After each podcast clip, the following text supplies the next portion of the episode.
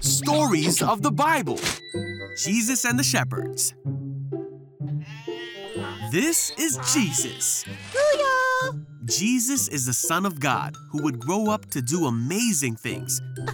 His parents on earth were Mary Hi! and Joseph. Heyo. Jesus was born in a barn because there was no room for him anywhere else in Bethlehem.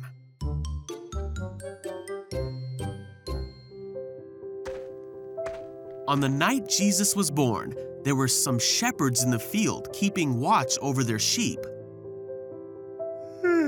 Suddenly, an angel appeared before them, Uh oh.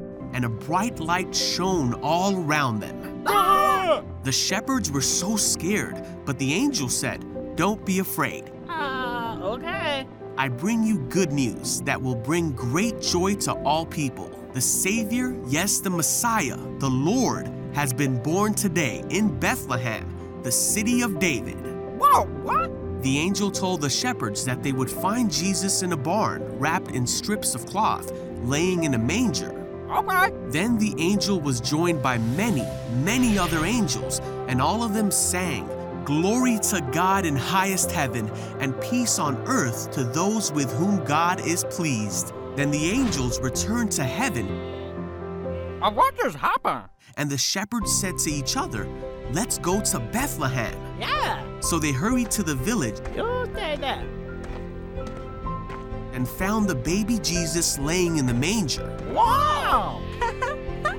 After seeing Jesus, the shepherds told everyone what had happened and what the angel had told them about the baby Jesus. Everyone who heard the shepherd's story were amazed.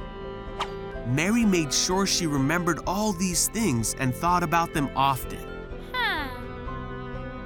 Then the shepherds went back to their sheep and praised God for all they had seen. The baby was exactly who the angel had told them he was the Savior of the world, the Son of God.